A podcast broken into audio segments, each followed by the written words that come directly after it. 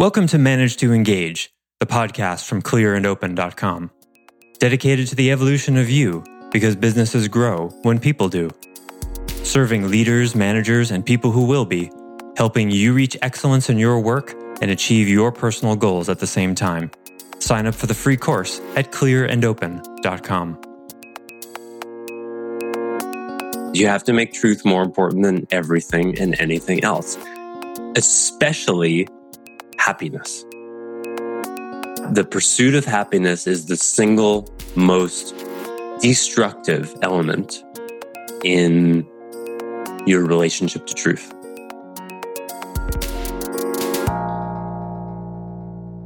Hi, it's Joseph, and thanks for tuning in to Manage to Engage, the podcast from clearandopen.com. The pursuit of happiness is one of the three, quote, unalienable rights suggested by the United States Declaration of Independence. But the very act of this pursuit is problematic and the single most destructive element in your relationship to truth. Because real happiness isn't some destination that you get to by constructing a long enough bridge. This false happiness is built on illusion, and eventually, life will catch up to you and set you straight. Real fulfillment is already and always there. And through awareness, we can deconstruct our blocks to it and experience it regardless of the content in our lives. So today, I suggest that we have to make the pursuit of truth, of realness, more important than everything and anything else, especially happiness, so you can discover how happy it will make you. I offer weekly member webcasts, online courses, and mentorship at clearandopen.com because it's my truth that with the right tools, anyone can eliminate the people, money, and time problems holding them back in business. And I share parts of these webcasts and courses on this show because I want to help you too. If you're enjoying the show and learning from it, I'd really love your feedback. If you're listening to the show on an Apple device, all you have to do is open up the podcast app, view the full description of the episode, and click the link to leave a rating and review for the show. Thanks so much for listening. Let's start the show.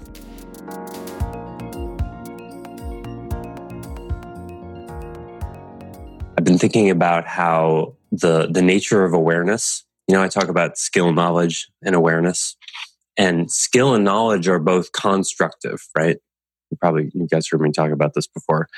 You know, you don't know something and then someone tells you something and then you know it. It's additive, it's constructive, right? Same with skill. You don't know how to do something, you practice it, you fall off the bike, you get back on, you add to it. Eventually, you experience enough times and then you get it. But how does awareness work? Is awareness constructive? It's not, is it? Like, and this is something that in really pure forms of Zen, they will instruct you to look at like, who or what is being aware? are you becoming aware of something? How does that actually work? You know, most of the time when we become aware of something that we weren't aware of, what happens that augments your awareness? You, you, you might think like, well, you know, you're not aware of something and then somebody tells you and then you're aware of it. But that's usually a knowledge thing, right?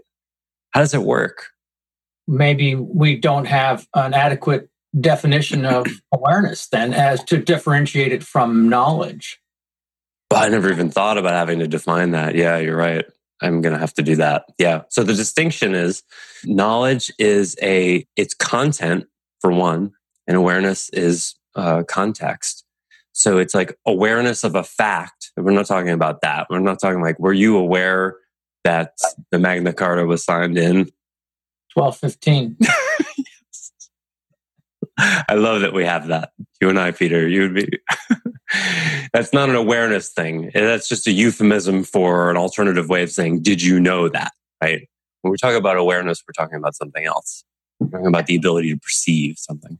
I think there's a knowledge at the beginning, though. Like you have to add that the awareness is a thing. Mm-hmm. Five years ago, I don't think I knew that, that if you would have told me awareness, I would have described knowledge. Sure. Yeah. Let's frame it this way then. Uh, it's an interesting challenge. Okay. So it just took me a minute. Okay. So there's, uh, imagine a circle. This is, I didn't invent this. A lot of models use this. Imagine a circle. And one segment of it is what you know. And then there's another segment next to that And that's what you don't know, right? Two little pieces of pizza taken out of that pie. So there's what you know, and then there's what you don't know. What's the rest of the circle? It's what you don't know that you don't know. Yes. Now, what's an example of what you don't know that you don't know? Everything you don't know, you don't know. yes, spoken like a true Zen master. Yes, if you can answer that question, it won't be answering the question because, like, I know how to make a smoothie. I know that I don't know how to do brain surgery. Those are those two domains. I know there's such a thing as brain surgery, and I know I don't know how to do it. That's still the realm of the known. You see, there's what you know, and there's what you, when we say I don't know something, usually what we're saying is I know that I don't know something. The third category, which is, and we've all had the experience, you know, you ever, you know, you're working on like the fooling around with the back end of your website, or, you know, one day someone tells you about you know, do you remember the moment when you learned about search engine optimization or about uh, compound interest or, you know, things like that, where it's just like you have this feeling of this whole world opens up and you go, whoa, I had no idea there was this whole world there. I had no idea you could pay down your mortgage faster. I had no idea you could, you know, whatever it was. Suddenly the whole world o- opened up. When the whole world opens up like that and you go, wow, there's this whole like corridor, there's this whole thing there.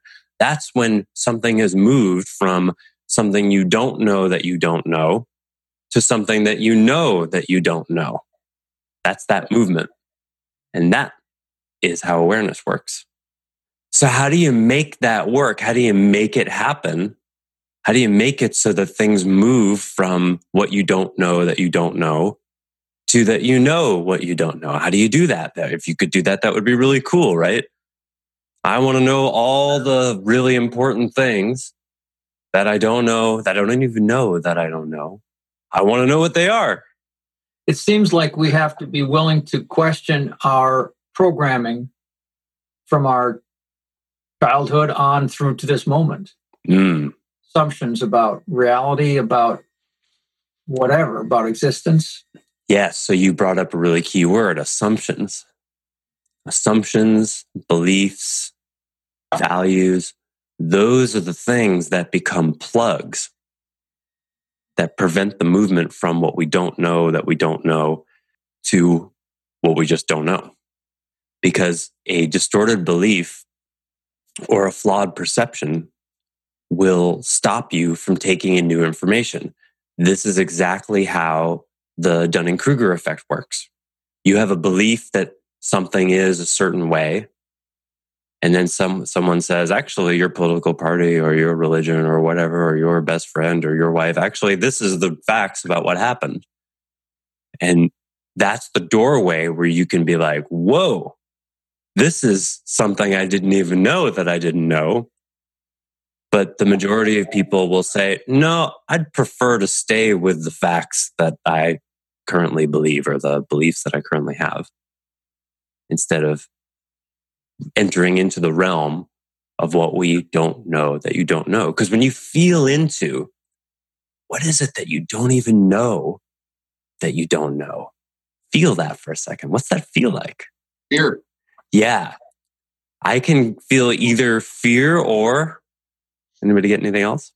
Excitement. Yeah, those are exactly the two words. I was just feeling through it in the last minute. And it's both, right? It's it's there's a kind of, oh man, what might I be missing? And then there's like, wow, what I'm, what might I be missing? Depends on the moment. You can feel both. Of course, we all want excitement without fear, right? Is that funny? I want to be in complete control all the time and never have to worry about what might happen. You know, they physically feel incredibly similar. Yeah, right? Great Like- point. Almost, I- I would say, being excited about taking a risk and being completely afraid of going to work, they feel the same way. Yeah, totally. In in German, there's actually a word gespannt, which actually means excited and nervous at the same time. It, it can imply both.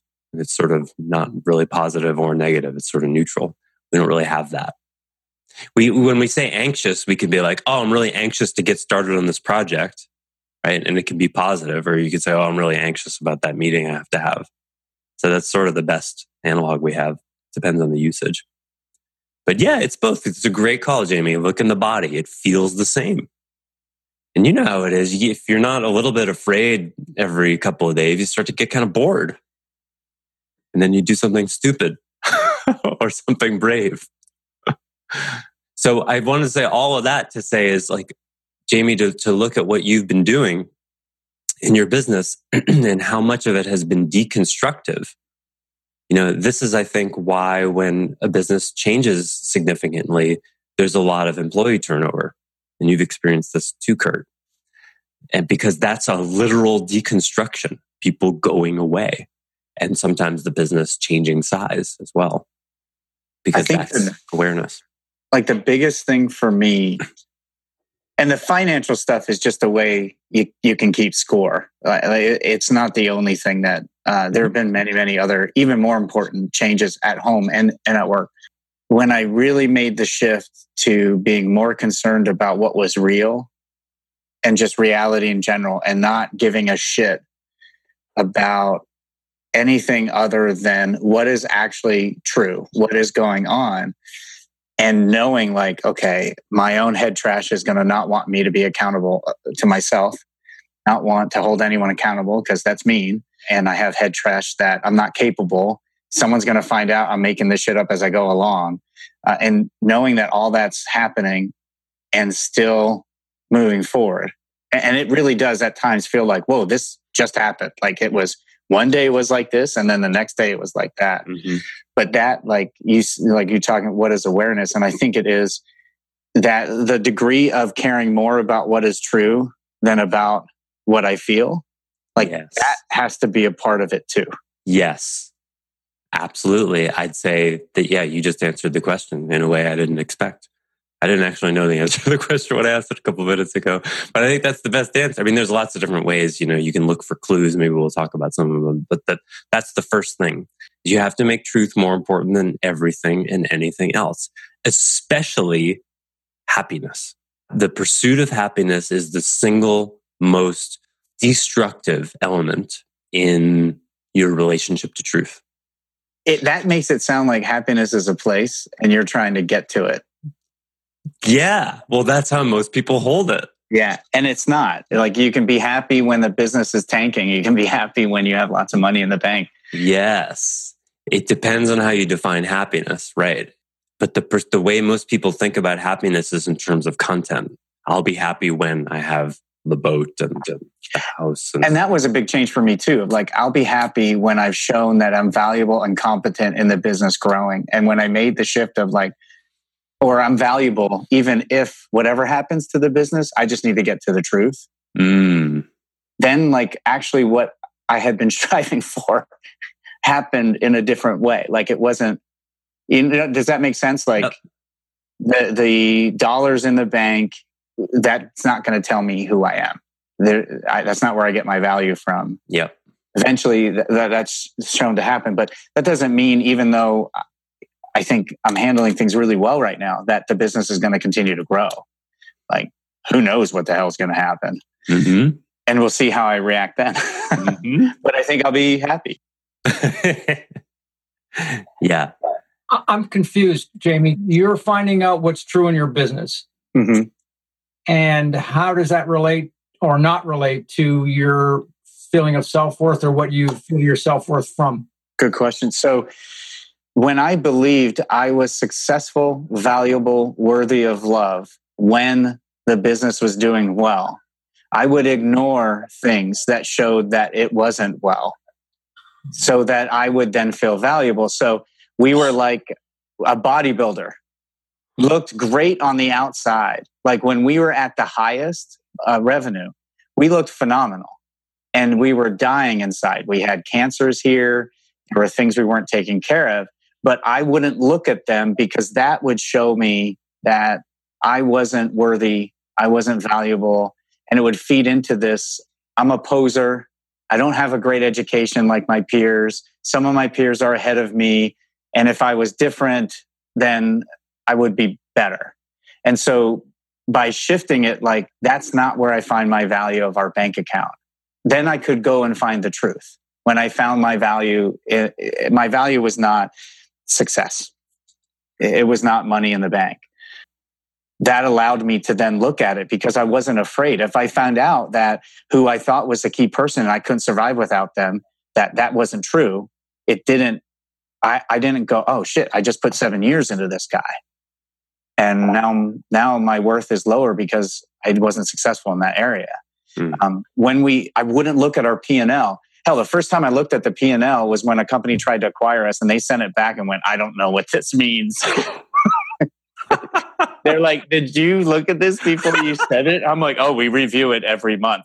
no, you don't. like it really meant nothing. There was no interpretation that you could get anything out of it. I wouldn't look at those things. Like I wouldn't get the mail. Wow. I wouldn't get the mail. Someone else got the mail because I didn't want to see the bill. Mm. Because if I saw that I was paying too much for something, or I knew what the bills were coming up, then that would affect my self worth and my value. And now that's not where I get it from. So I just want to find out what's real. So what came first? The the Question. looking at what's real or or the, the that you realized that you made a shift in yourself that you no longer equated success in the business with your self-worth. Is that what came first and when you made that shift in yourself? Mm, I don't know. There were a bunch. I think it was part of a, a journey I'm going on in my faith. I think one of the things that helped is I have two sets of kids, one that are old and one that are young. I'm watching how my 17 year old is reacting to moving on in the world and what he's struggling with is it directly related to what I struggled with when he was young. And put, I put, if the business was great, everything was great. If it sucked, I wasn't present. And I guess I just got to a point where there isn't there something better than this? Is this reality that my family's, my physical health, mental health, my family's mental, my children's mental health is freaking decided by money in the bank. Mm. And so, and like uh, Joseph, we've been meeting for four or five years, something like that, yeah. something like that. And so, I don't know. There was a part that just was like, I'm done with not knowing. I'm just done with not knowing. And it really was like, fuck this. Mm. What is reality? And and seeing like, man, my avoidance of reality was strong. Like it was really strong to the point of like I wouldn't get the mail. And I saw like I saw how it affected my kids. I saw how it affected my wife. I saw how it affected my staff. We had people who should never have been here. Mm. Just never have been here. I should have fired them well before I did or they left. And then and seeing how that changed. So I think it was I guess I just got to a point of like, I really would prefer to live in a van down by the river with nothing than continue to when the business was good i'm the best dude you ever met. I'm amazing. And the moment it tanked i'm worthless. That's and i really would like yeah i just sit at home yeah. for months doing nothing. And i just didn't want to do that anymore. So then that drove the okay then i hear all of joseph's teaching and i replay conversations he and had he and i had. I, went back to conversations he and I had where I threw the phone and hung up on him or told him to fuck off. And I went like right back to some of those because those were there was a lot of meat in there. And I was like, oh, okay, we talked about this. I'm going to act like what he said was a hundred percent true. If it was a hundred percent true, what would I do? And then I some of it was faking it. Wow. Like I'm just going to do this and I think like I don't know how you do this without other people. Like you have to someone has to say like, "Hey, you're being an idiot." Yeah. So anyway, I don't know. Did that answer your question, Peter? Well, it does. It, it certainly gives me an insight. I can see some parallels in in in my own life and the way I approach life and, and business.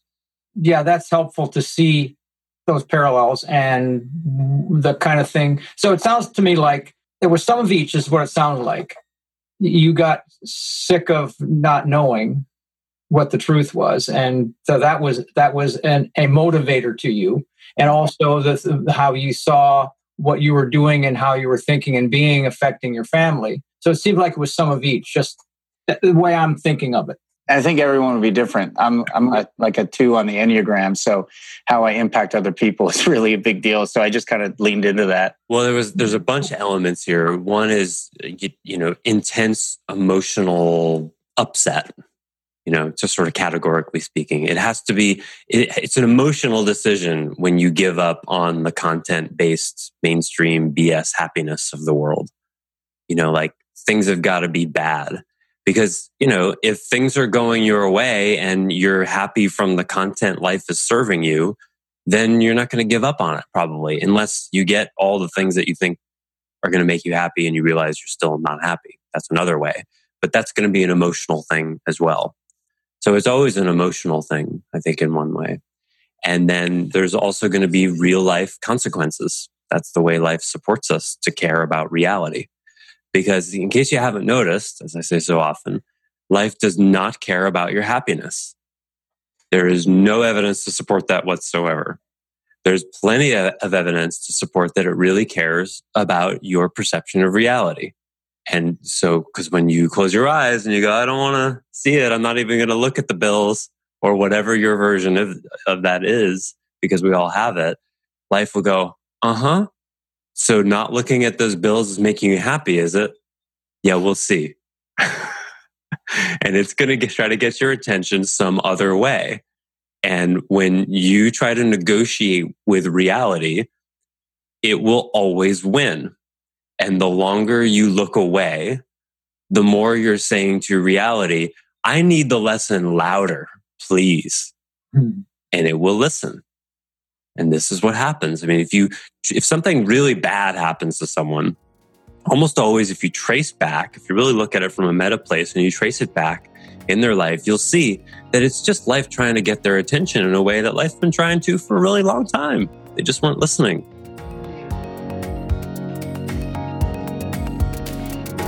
Thanks for listening to Manage to Engage, the Clear and Open podcast.